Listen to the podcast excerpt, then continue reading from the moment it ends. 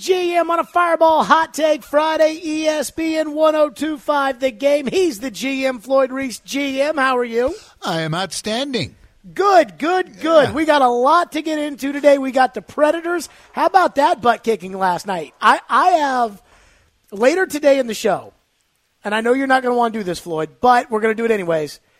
The Hal Gill 10 game benchmark has now officially been surpassed. Okay. And I feel as I feel as if the Hal Gill 10 game benchmark counts for something. and they're at the 10 game benchmark. okay. So we'll get to that. But I want to start on Tampa Bay, Floyd. And I know you're worried about Tampa Bay, right? Oh, absolutely. Okay, I'm worried about Tampa Bay too because they hung 60 points on the Rams, and anytime you hang 60 points on the Rams, you got to be doing something right. But where I really worry about this game and what I'm trying to wrap my head around is I look at the players on Tampa Bay's team, and I wonder to myself, why is Tampa Bay so mediocre year in and year out? They have good players, not just Mike Evans, but they have Ndamukong Suh. They have Winston, who's capable of throwing for 500 yards in a game. They've got Godwin at wide receiver. They've got two good tight ends. They've got good players on defense. And yet every year Tampa is 6 and 10 or 7 and 9 or maybe if they're lucky 9 and 7. What is up with the Tampa Bay Buccaneers? Well, I mean, I think they're just what we talk about on a weekly basis, daily basis, really. They're one of those teams that lack consistency, and it's led by the quarterback. You know, the quarterback can go out and put hang sixty points on on somebody, and then you know the next week have six turnovers. So, you know, until they get to a point they they eliminate those things, those negative issues, then they're going to struggle. They're not, you know, they are in my mind one of those teams that's polarized. You know, it's got some really really good players, as good as any in the league. You know, they've got leading receivers, they've got a leading sacker, they've got some people that are really really quality players and then they've got some that you know are are shaky, and and all teams do, but it seems like they've got four or five or six guys that are big time players, and then they've got you know where a lot of teams maybe have one or two of the of the little bit of shaky shakiness in them. It seems like they've got four or five or six of those guys too. So um, you know, I think until they get that kind of balanced out it's going to be they're going to struggle a little bit. But I mean, it's like uh, you know, I think we you know a lot of people looked at our team and said, "Hey, part of the reason they can't be consistent is because." You know, Marcus wasn't consistent. And I think that's what you would say about them. Their quarterback does not allow them to be consistent. It's like everything that they do well, the opposite of that they do poorly. For example, they're fourth in the league in points scored. I mean, fourth in the league in points scored. I think that that is legitimately better than any Titans team you were ever general manager of. Fourth in the league in points scored. You know what they are defensively? 30th. So they're great at scoring, but they give up a bunch. What are they in forcing turnovers? They're sixth in the league in forcing turnovers. That's pretty good. They're 28th in turning it over. They're ninth in passing. They're 32nd in passing defense. They're number one in rush defense. They're 21 in rush offense. I'm not sure I've ever, I can ever remember a team where everything that they do well, the opposite of that, they do they do poorly, at least from a statistic standpoint, like the Bucks. And I don't even know how you do that. Well, again, eh, you have to be pretty inconsistent to do that. And what happens is, what generally speaking happens is teams that play you recognize the weaknesses and take advantage of the weaknesses. Consequently, that part of your game seems to take even more of a hit on a weekly basis. And the parts of the team that maybe you were okay at, or maybe you weren't, you know, as bad as as the first area, get better because they don't mess with it. You know, it's not it's not as big a weakness, so they say, "Hey, let's go ahead and do that." They run defense, pass defense. Perfect example. You know, I, I'm I don't know that they're actually number one run defense, and and I'll be interested to find that out. But because people feel like they can throw the ball on them, they don't bother running. You know, why why beat your head against the wall? Let's just go in here and, and pass a few times and go up and down the road and and uh, come out with a win that way. I think what's cool about Tampa Bay is that in all of the things, like I would never pick Tampa Bay to go to the playoffs. I don't think Tampa Bay is a contender to do anything in the NFL, and yet I'm scared to death of them on Sunday, and that is the team that they are. Well, just you, because of what, uh, what, just what we're talking about, you know, they got we saw them hang sixty on the Rams. If they can hang sixty on the Rams, they can hang sixty on us. And and by the same token, they can do that, or they can turn the ball over six times. Now, which one's it going to be? We don't know that. I mean, I'm looking at their scores. They beat Carolina 20 to 14 on Thursday Night Football. That was one of the ugliest games I can remember. Uh, you know, Thursday Night Football traditionally has ugly, but that was the game where I think we watched that and we are like, Cam can't throw the ball anymore, and that was before Kyle Allen took over. Since then, they had their beat down of the Rams, but they lost to the Giants. They lost to the Saints, but it wasn't like they got killed by the Saints 31 24. So Tampa Bay I mean, the, the truth is, if the Titans continue their trend of not turning the football over, I feel pretty good about winning the football game because I do think Jameis will continue his trend of turning the ball over. It's just with Tannehill, and you know he's going to try to force passes, and you know they know Tannehill's going to throw the ball. I, I am scared to death of the Tampa Bay Buccaneers because they have so many big time players that it just takes one or two of those big time players to get going, and then all of a sudden you play great football, but Mike Evans and Ndamukong Suh just took over the game and you lose. Oh yeah, I mean they have. You know, you look at and and they're not running the ball particularly well. They're not awful, but they're not not really. But you know, throwing the ball, like you said, they're as good as they've got a quarterback and, and receivers as good as anybody's. You know, they can, when they're on, when things are working out, and they can go out there and they can light it up. You know, by the same token, if they put pressure on and bang the quarterback around a little bit, then he's going to throw a, you know, a couple interceptions. Makes all the difference in the world. Why does Winston throw so many interceptions? Is that just part of who he is? Is that in his DNA? Is he just the definition of a gunslinger? Or is it the kind of offense they run? Because Arians was supposed to come in and kind of fix Jameis, and I think Arians is a good coach, but Jameis still is turning the ball over at an alarming rate. And and you know Arians, I agree with you. I think he's a good coach, but he he wants to put the ball down the field too.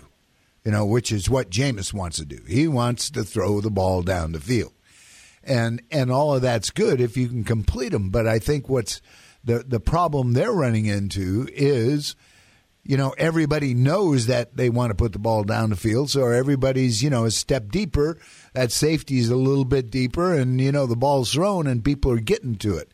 Um, so you know they they need to they need to try to adjust that but that is not Jameis. You know the two the difference between the two and forget how they started out but where they are I think at this point in their careers you know, Marcus is uh, take your time, let's play action pass. You know, the farthest, the deepest pass I'm going to throw is going to be a seam to, you know, to Walker or something like that that's going to be 30, 30 yards. Well, I mean, Jameis wants to go out there now. He wants to throw for 70 yards. You know, he wants the 80 yard touchdown. He wants the big, big plays. Uh, and they've been pretty good at it. The other thing, too, Titans just announcing Adoree Jackson's going to be out this week. I don't know what that means. And Delanie, so Delanie Walker, Walker, out also, yeah. Yeah, Delanie Walker, Adoree Jackson, Chris Milton, and Sharif Finch all out.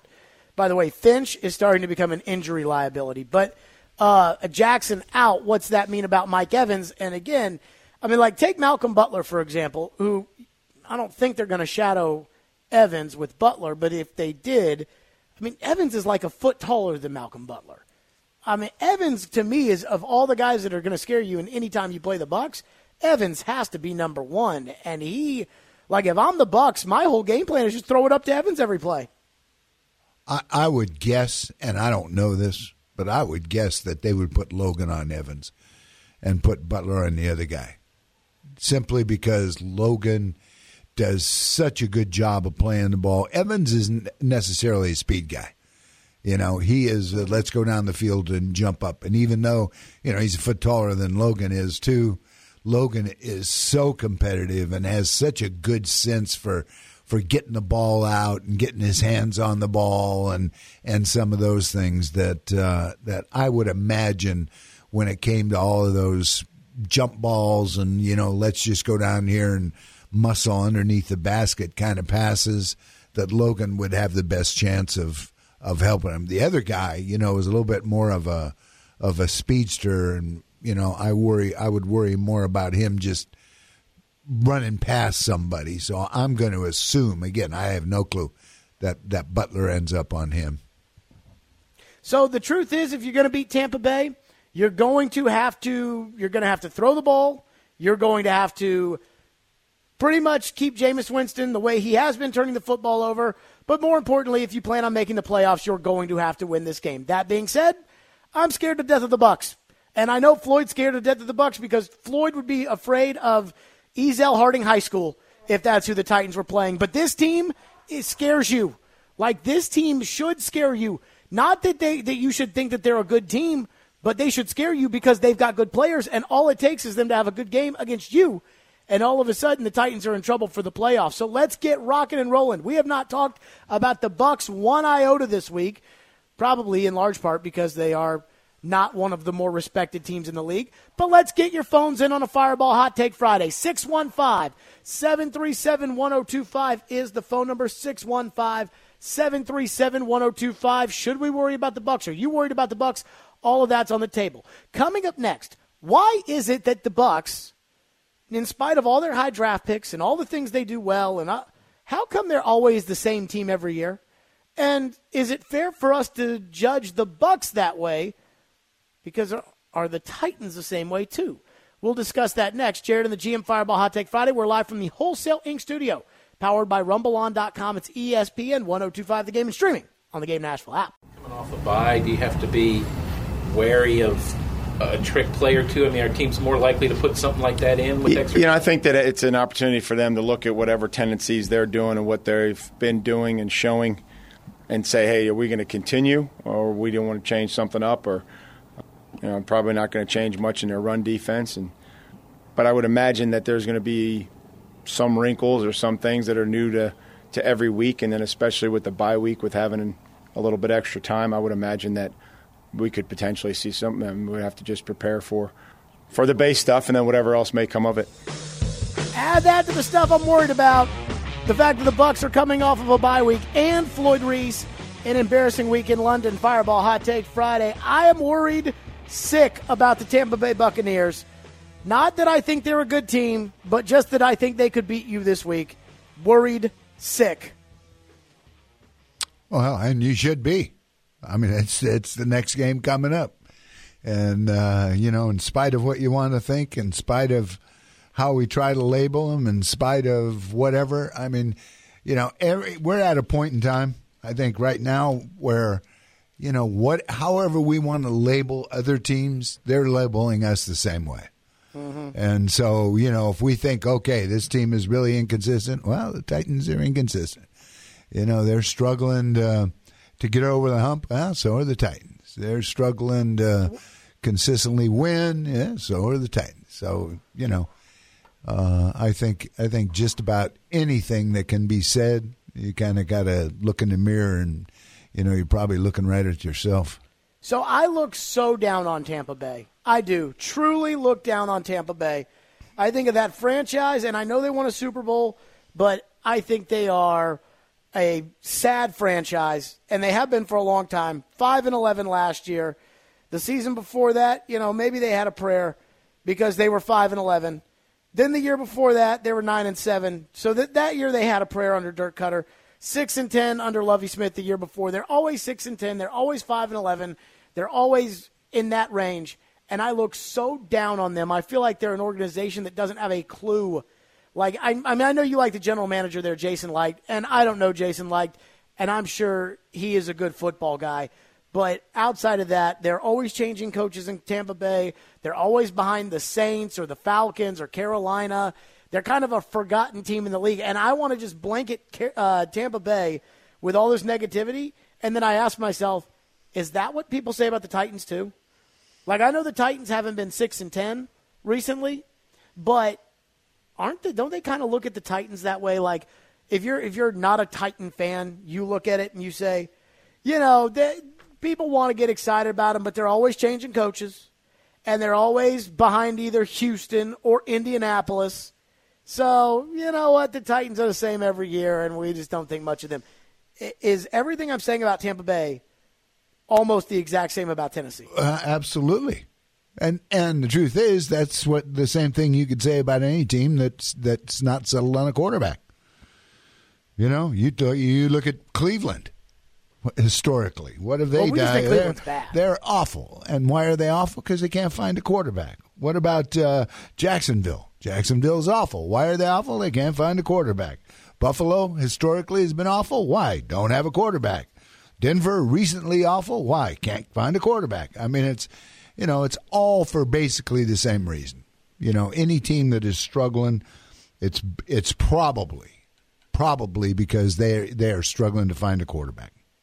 Teams that aren't struggling, you know, New England, do they have a quarterback?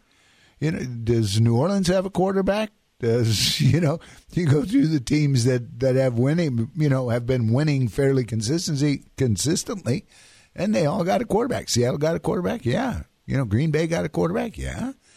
So you know, I mean, I, I don't think that's any surprise to anybody. Do you think that that's all about the quarterback, though? All of Tampa's woes of the fact that Tampa has been a perpetual six and ten team over the last half decade, you know, and then they have the one nine and seven year or whatever, but they also had that two win season, so they are what they are. But do you think it's strictly quarterback related? Is why Tampa is at that point? Oh, largely, yeah, and and I mean the same with us.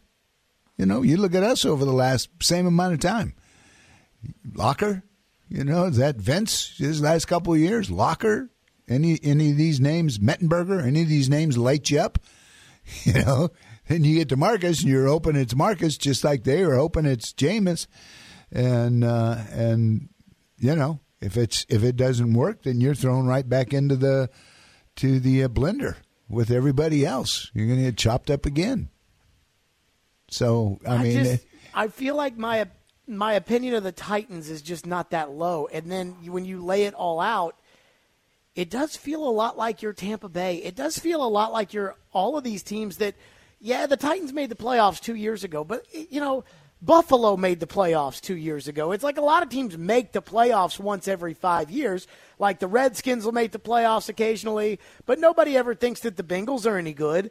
And I, I just, I, from the inside looking out, I feel like the Titans aren't as lousy as those franchises. And then the more you really just place it down, you know, hey, what, what do all these? They constantly change the coach. Have the have the Titans lately constantly changed the coach? Yes. Unsettled at quarterback? Yes. Perpetually in the eight and eight range on some level or another? Yes. I mean, as much as I want to, you know, crap on Tampa Bay. I mean, they well, and yeah, the Titans these, certainly these same, check a lot of the same boxes. Yeah, these same franchises at points in time were, you know, Buffalo goes to four straight Super Bowls. Who was their quarterback? You know, Tampa wins the Super Bowl. Who was their quarterback? We've been to a Super Bowl. Brad who Johnson. was our Who was our quarterback? You know, I mean, I think generally speaking, you look at it and you know, at points in time where these these teams have had quarterbacks and or, or at least stability at the quarterback position that um, you know that they've found a way to win. But uh, but without a quarterback, man, it is hard, hard, hard. Is Tampa Bay's is when you now I I haven't gone game by game, but I wonder if Tampa Bay's winning and losing is tied directly to Jameis Winston. Like in these games where Jameis turns the ball over a bunch, do they for sure lose? And in the games where Jameis does not turn the ball over, do they for sure win? And I haven't looked at it, I haven't studied it like that. My gut's going to tell me the answer to that is yes. Well, that my gut tells me the same. And there's going to be exception like here the there. first game of the year, he turned it over.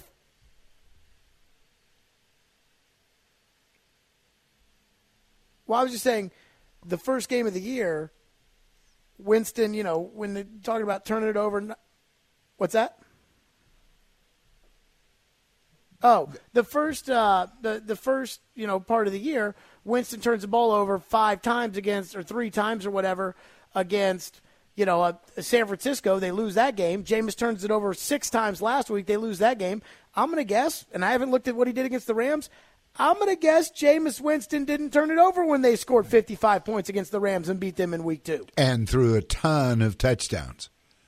Yeah, I would agree. I mean, I remember seeing part of that game now. And every time, it wasn't like the Rams just backed off. You know, the Rams kept bouncing back, and you kept thinking, okay, here they come. Tampa's going to fade. Then zing, here comes another 60 yarder, you know and uh, and I remember I remember thinking, man, oh man, they're on fire. This may be this may be that game that gets them over the hump, and uh, and hopefully it wasn't or hasn't been. Goodness gracious, twelve touchdowns, ten interceptions for Winston. That is that is something special. Against the Rams, Jameis, 28 of 41, 385, four touchdowns, and one interception. There you go. Their other win was against Carolina uh, earlier in the season. Jameis threw one touchdown, no interceptions. Why'd they win that game? Because Jameis didn't throw an interception. So they got to turn him over. Yeah, I mean you got to you got to figure a way that and and the hard part, the thing about a guy like Jameis, in my opinion, this is the way I always thought, you can't go into a game expecting him to turn the ball over. You know, you can't go in there saying, okay, he's going to throw us one. I think you go in there playing your game and hope that he throws you one at some point in time. And it's always like a bonus. You know, yeah, he threw us two. That's the, you know, bonus. Take it and be happy. Um, but, you know, part of your game plan can't be, okay, we're going to go in here and play to this level and let Jameis throw us two. Because if he doesn't throw two, your game plan's out the window. My favorite part about this whole exercise is the more I think about Jameis, and I really don't, I really don't like Jameis. Like I just I I really don't like watching him. I don't think he's really a great leader. I really don't think he's a great player. I, don't, I think he throws a bunch of picks. Uh, I think he's like a stat stuffer. Like he'll throw 400 yards, but he'll turn it over six times. And yet, I mean, people could say the same stuff about Marcus. I mean, Marcus won't turn it over like that, but Marcus would never throw for 400 yards. So Marcus is roughly probably as bad as Jameis. Now it it helps that Marcus isn't the starting quarterback of the Titans anymore but every time I just want to say something bad about Tampa Bay, I almost have to require myself to look in the mirror and think about the Titans. And then that depresses me a little bit. Well, but again, if you want to go to the playoffs, you got to win this game. And you have to keep in mind that, you know, Bruce Arians and that whole philosophy is, you know, we're we're going for it every time out. That's that's the way we're going to play. And I think he does that and fits that and really wants to be that guy. Um, and that's why he can go out one week and score 60 and then go out the very next week and throw six touchdowns or six interceptions because he's going for it. And, you know, it doesn't always work. And Marcus was, you know, not that. You know, Marcus was never going to throw for for six touchdowns or score 60 points, but he was never going to throw six interceptions either. Let's take more phone calls. 615 737 1025 on a Fireball Hot Take Friday. 615 737 1025. Derrick Henry faces a big challenge. A stat I was stunned to hear on Derrick Henry.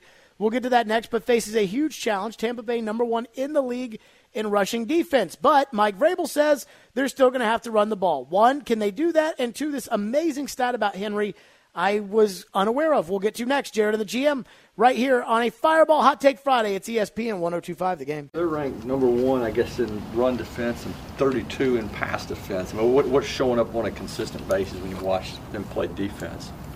They really do a nice job to defend the run in both in a scheme and, and the players that they have, the technique that they use to defeat blocks, to tackle. It's a good tackling defense. You know, they're big inside, active. They're very talented. You know, it's a young secondary, probably you know, with, with some different pressures and scheme, and you know, but I know that they they play hard. They can pressure the quarterback, and and it's going to be a challenge to to run the football. That was Mike Vrabel, and I was watching the Mike Vrabel Coaches TV show, Floyd, and that I mean that show really doesn't. My favorite. I, I, you're gonna hate this. My favorite part of the Mike Vrabel Coaches TV show on this Fireball Hot Take Friday. You know what my favorite part of that show is? What? Where they put up a baby picture of the player and Vrabel has to guess which player it is. Uh, that's my favorite part of the show. That's how uninformative I find that show to be at times. But they do have Mike Vrabel's keys to the game on the coach's TV show, and the last key was Tampa's number one against the run defense, and we still got to find a way to run the ball. And I'm thinking to myself, man, I, I, like games like Derrick Henry had last week where he grinds out 90 yards, and I feel like that's a pat on the back for him. I'm not ready to sit there and say he should be able to run the ball against the number one run defense in the league. But I saw a stat which I was kind of stunned by. Do you know Derrick Henry is the ninth leading rusher in the history of the Tennessee Titans organization? Tennessee Titans? And Oilers which I know, according to your $100 fake bet, doesn't count, but it all counts the same. Derrick Henry is ninth. Derrick Henry, Derrick Henry is ninth. He's moved into the top ten. This is according to the Titans. Uh, Eddie George, Earl Campbell, Chris Johnson, Lorenzo White, Hoyle Granger, Steve McNair is sixth. If that gives you any idea of you know how the yeah. Titans running back history is, the quarterback is sixth. Mike Rozier, Charles Tolar, and Derrick Henry nine with Ronnie Coleman ten. So Derrick Henry is top ten in the entire franchise. I have no. I mean, Vrabel can say on the coaching show all he wants that they're going to have to run the ball. If they got the 30 second pass defense and they've got the number one run defense, don't you think this needs to be Ryan Tannehill's game more than it needs to be Derrick Henry's? Well, yeah, but that's not our game. You know, we don't win doing that. Mm-hmm. I mean, we're not a we're not a passing team, and and you know, if we go in there and think that you know we're going to have Tannehill throw it 45 times and he's you know we're going to be successful across the board, I think we're fooling ourselves. I mean, I agree with Mike. We have to go in there with the same plan we have all the time, adjust it a little bit. Now these guys inside are really big. Talking about you know, Suh and Vita Vea. Suh and Vea. Um, Vea is is you know bigger than all outdoors and uh, and you just can't move those guys. Those guys, but you get to the corner or get to the edges, and they're a little bit smaller. And if you can get to the second level, they are really small. So you know their linebacker group is not very big at all, but they can run like the wind. So you know, I would guess, and this is just a guess, that we're going to have to change some of the plays that we run, you know, to keep away from those two guys, but um, you know, if we can find a way to get to the second level with Derrick, I mean, Derrick is bigger than, and I haven't looked at the at the stats, but I'm going to say he's bigger than all their linebackers, and uh, and so he's going to, you know, if we can get to the second level, I think he's going to be able to overpower a couple of those guys. I mean, I worry though about those in the inside of the Titans' offensive line versus Ndamukong Suh and Vita Vea. Yeah, Vea. I mean, Suh is we know what he is. You know, I mean he's he's a good player. was was an all star, uh, but Vea is. Just, I don't know anything about Vea. Oh God, he is like trying to move a dump truck. I mean, he is massive, big, thick guy. I remember when the uh, Redskins. God bless Trevor, and I love Trevor, and we love Trevor. I remember when the Redskins took the other D tackle instead of Vita Vea and uh, they took the guy from Alabama, Payne. And they took Payne instead of Vea or whatever. And Trevor's like, I think the pick of Payne is much better than Vea for all these reasons. And I'm like, I don't know, Trevor. They're talking a lot about Vita Vea on TV. You know, he's. Uh... So I, I totally even forgot the guy existed until Vrabel kept talking about him this week. But apparently, according to you, he's rock solid. So oh yeah, he's good. I mean, I just, I don't know. Like you know that they know not to run the ball up the middle, which means that Tampa Bay Bowles is going to not let them run the ball outside, force them to run the ball up the middle, and then Nate Davis is going to get eaten alive. Well, we can't. We're not going to be able to become one dimensional, you know, in this thing. I mean, we have to guard against that because we've, you know, I don't know if JPP is going to be back this week, but they're talking about him being back. If he's back, and they have the number one rusher in the league and we're one dimensional, I mean, it's it could be a long day. You long day for Tannehill. Let's go to your phone 615 737 1025 on a Fireball Hot Take Friday. We got a lot to get to. Is Pat on there? Uh, I thought we had Pat up there. He wanted to get on a Mariota. I, I am convinced that in this football game, if Jameis Winston beats the Titans, it will be like a double punch to the gut. Like, and I don't know why, because it's not like you had the opportunity to be able to draft Jameis Winston. Like, I remember when they, the first year, the Tennessean kept running like every week. Where does Marcus Mariota compare to Jameis Winston? And I kept saying, why does it matter in Nashville where they compare? Because the Titans did not get to choose between the two. But if the Titans lose this game, Floyd, for some reason, it will feel like a double gut punch, even though they never, it wasn't like they passed on Winston to draft Mariota. Well, you you uh, uh it's always the same. You know, in a situation like that, you're looking for the quarterback, looking for a quarterback. Whoever is is dropped to you, you are thrilled to death with. You know, we're so excited. We thought for sure he'd be the one they'd pick, and we're so happy we got him. I mean, that's all you can do. You know, that's that's the end of it. But it's it's like Manning and Leaf. You know, poor Bobby Beathard gets stuck with Leaf because, you know, I'm sure, and I don't want to speak for Bobby, I shouldn't say this, but I'm going to guess he would have rather had Peyton too, but didn't work out. So you end up with Leaf. You got to have a quarterback. And so you you get one and then you spend the rest of your career trying to make up for it. I'm so torn on this you got to have a quarterback thing. I I mean I agree, but then I wonder why you don't just take five quarterbacks every year and then see if one of those guys can play. Well, if, yeah, except then you end up with only a quarterback. that wouldn't work either. Okay, if you were to take over a team as a GM and your option was you either get the quarterback, uh, but then you have to build the team around the quarterback, or you get a super stud team, but now you have to find the quarterback. Which one do you think would be harder as a GM? Well, it's going to be from a number standpoint. I mean, it's mm-hmm. it's harder to get the the rest of the team put in, you know, because you want. I mean, in theory, you want all the pieces in place, but it's really really hard to do. And and the more mature your team gets, the better your team gets. Then it becomes easier. And you look at us. Let's let's just say, for the sake of argument, that um, that Conklin and Jones and Safford and Lewan are okay well, instead of going into this next draft looking for, you know, a couple of guards and maybe something else, you go in there saying, hey, I need one guard. I need a guard. Let's just make sure we come out with a guard. Yeah, you look at uh, the defense. You know, what does the defense really need? You know, a pass rusher.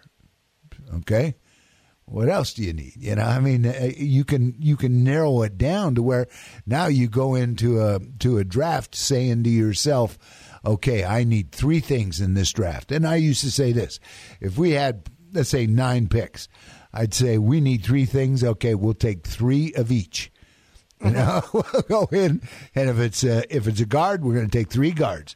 It's a pass rusher, we're going to take three pass rushers, and we got you know figuring you're going to hit on one of those guys, and then you'll be okay.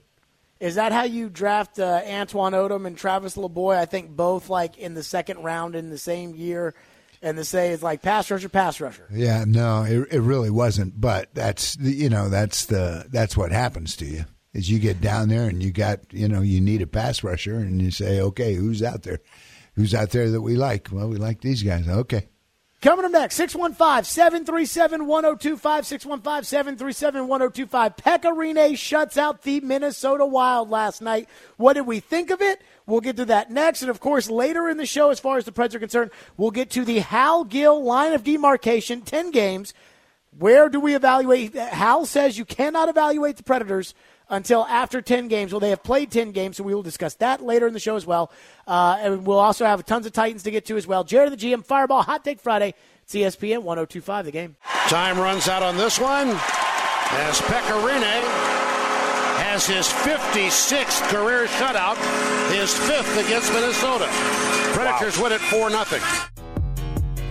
Pekka Rinne with a shutout last night against Minnesota. Floyd Reese, you must have loved last night's game. Uh, you know what? I thought Pekka. I mean, the first qu- first period, I thought we were, you know, pretty average, except for Pekka.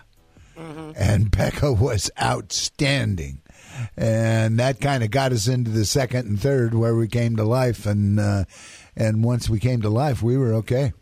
So the reason I think you love this game is for three reasons. You want to know all three reasons? I, you laid out one, which is Pekka, which anytime he plays well is like, you know, the equivalent of the star quarterback going out there and having a great game, which you seem to love. So Pekka is obviously the number one reason why I think you liked the game yesterday. You know the other reasons why I think you liked the game yesterday? No. Number two is because where did the scoring come from? It came oh, from all, all, over the place. Yeah, it came from Salomaki. Yeah. It came from Jarnkrok. It came from Smith. It came from Sissons. And you kept saying, you know, hey, can the down the line guys keep putting the puck in the net? And you, that was your what to watch for last night. Was was you know, can the guys who are not the superstars come through for the team? And last night you got Salomaki, you got Sissons, and Craig Smith finally scored. Your guy. finally scored. Which you know what I like Craig Smith, and so I you know I'm glad he, he's a he's an all right player. You know he's not a bad player.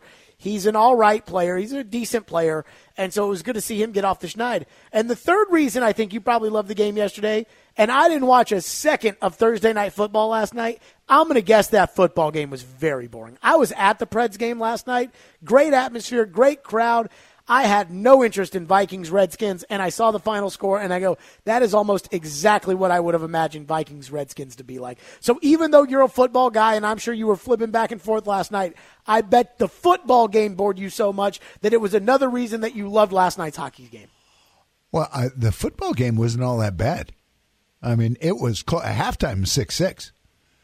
You know, so I mean, it was it was tight and uh, and not until you know probably halfway through the third quarter where where Minnesota came down and scored a touch did it start getting away. But uh, Washington's got some defense now. They're they're a better, much better defensive team than than you, you let on. But so, which uh, game did you did you study more, the Preds game or the Thursday night game? If you had to say your attention was focused more last night of those two games, which one would you say it was?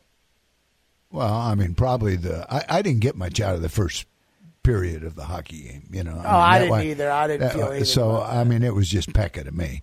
Uh, so you know, probably probably the football, but but it was close. I mean, I got a couple of thoughts. Number one, that that Wild team is so wretched. I mean, they are so bad. They're a little shaky. they are awful. And I was watching it last night, and I'm like, "Good lord, they're so Thank, bad." Yeah. You know what? You know what my biggest takeaway was last night so like eh, the vibe that I get, and nobody has told this to me, so it's not like I have a source where I'm I'm going on the record and saying that I believe because my sources are telling me. So let me state for the record that I have not had anybody tell me this. I'm just lining up the tea leaves.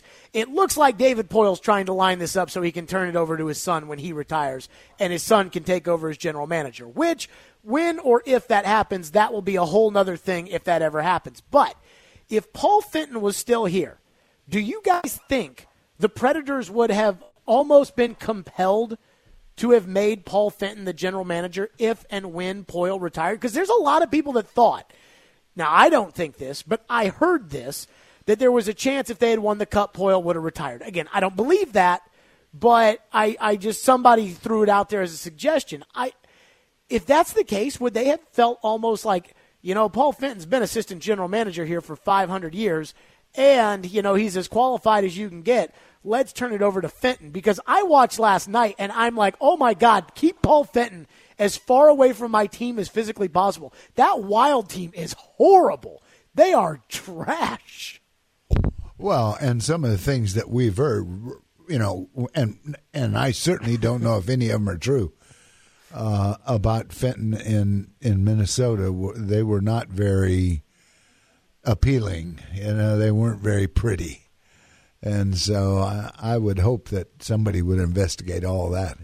I mean, how do you get canned after one year in the NA? I mean, like as a one-year general manager to get canned, that's like being the that's like Josh Rosen one year in Arizona and gets traded. Like that that almost never happens. But again, uh, you know that Wild team was terrible. So I mean, last night's game is to me this is how I would define it. I went to the game last night. I had an absolute blast. My friend had a blast. We enjoyed it. Ryan was sitting right in front of us. Kyle Turris whiffed on a shot on the power play, and I yelled out, "You gonna pay what you owe, Kyle Turris?" And Ryan started chuckling. uh, and everybody there had a good time last night at the game. And the Predators got two points, and Pekka got a shutout. And all these guys who don't usually score scored, which is good. That'll pad their stats. And we'll never think about this game ever again except for that. Got got another shorthanded goal. Although and, I, uh, although I don't like Duchene leaving the game with the yeah, injury. He might, be, what, he might be injured. Did we ever figure out what the deal with that was? No, uh, you know, Laviolette didn't have an update after the game. We'll have to see what the morning skate looks like tomorrow since they're traveling today. Laviolette will never have an update for us on any of that. Nope. I mean, the idea of Laviolette telling us whether or not a guy's hurt is like the like you get a better chance of Vrabel telling you what the game plan is going to be than you do of Laviolette telling you whether or not a guy's hurt. He will never tell you that. But I will say this: if Duchene and Forsberg are both going to miss some time, one of two things is going to happen either the Predators are going to keep rolling and keep lighting up the scoreboard, and if that's the case, then the Predators might be really doggone good this year, or the production's going to fall off a cliff, and we're going to be sitting there holding hands praying for those two guys, at least one of those two guys to get back. And I, I think the second one is probably more likely than the first one, but. I mean, I got I got a little, and you know, we'll get to this when we get to Hal Gill's ten game line of demarcation. But this kind of, I know it's early. It's got a little President's Trophy team feel to me. Not that they could win it this year or anything like that, but just kind of reminds me of the President's Trophy team. I get a little President's Trophy feel from this team, like the team two years ago. And I'll say this: if those guys are injured and they're going to miss some time, you know, there's probably no better time to be injured and miss time than right now. Although Kyle Turris got, got, injured and missed all this time, and then all everybody never came about, back. Yeah, but yeah, last but year PK, was, well, you know, you know PK missed, and then you know it took him a while to get back, but finally got back. So I mean, I, I don't. You certainly don't want him to get hurt. You know, two weeks before the playoffs. Well, it's like Ryan Ellis two years ago missed the entire first half of the season. Nobody like. I mean, nobody noticed. Yeah. It was like, welcome back, Ryan Ellis, and here's an eight year contract. And the guy missed the first half of the season. That's how good the President's Trophy team was. And um, that I think goes back to my little President's Trophy theory is that like if this team is that good, then they could lose these two guys because the one thing the President's Trophy team did was they got contributions from literally everybody almost every night. And last year's team, they didn't really get much from Jarnkrok, and they didn't get much from Turris, and they didn't get much from Smith. They didn't get much from Fiala. Like, they didn't get much from, like, 90% of the team last year. And this year's team, Floyd, to your point, the thing you've kind of been harping in on is they're scoring across all four lines. It's Salomaki who's scoring. It's Sissons. It's you know, it's the down the line guys, as you like to say, and not just Arvidsson scoring three times. And Sissons wasn't it Sissons that got the short-handed goal again last night? Yeah, Sissons is crushing it two, on those two, shorties. Two in a row, killing it. So again, I mean, last night's game, fun game, good game. I can't take anything. I mean, that Minnesota team is just so bad that I, I don't know what else to take from it other than please don't bring Paul Fenton back. I'm sure it's not in the uh, in the cards for Paul Fenton to return, especially when you hear the stories about why he got let go in Minnesota. But I, I just would like to say, after watching that Minnesota team, please do not bring Paul Fenton and you know how I feel about the coach there. I think the guy is a colossal pants pooper, but I can't blame any of this on him. I got nothing. I got nothing but love for Bruce Boudreau now, watching him try to coach that team. 615-737-1025, Fireball Hot Take Friday. Coming up next, Delanie Walker is out. How big of a deal is that? Also, Adoree Jackson's out. We'll touch on that as the Titans get ready for the Tampa Bay Buccaneers. Jared and the GM right here. It's a Fireball Hot Take Friday. It's ESPN 1025, the game.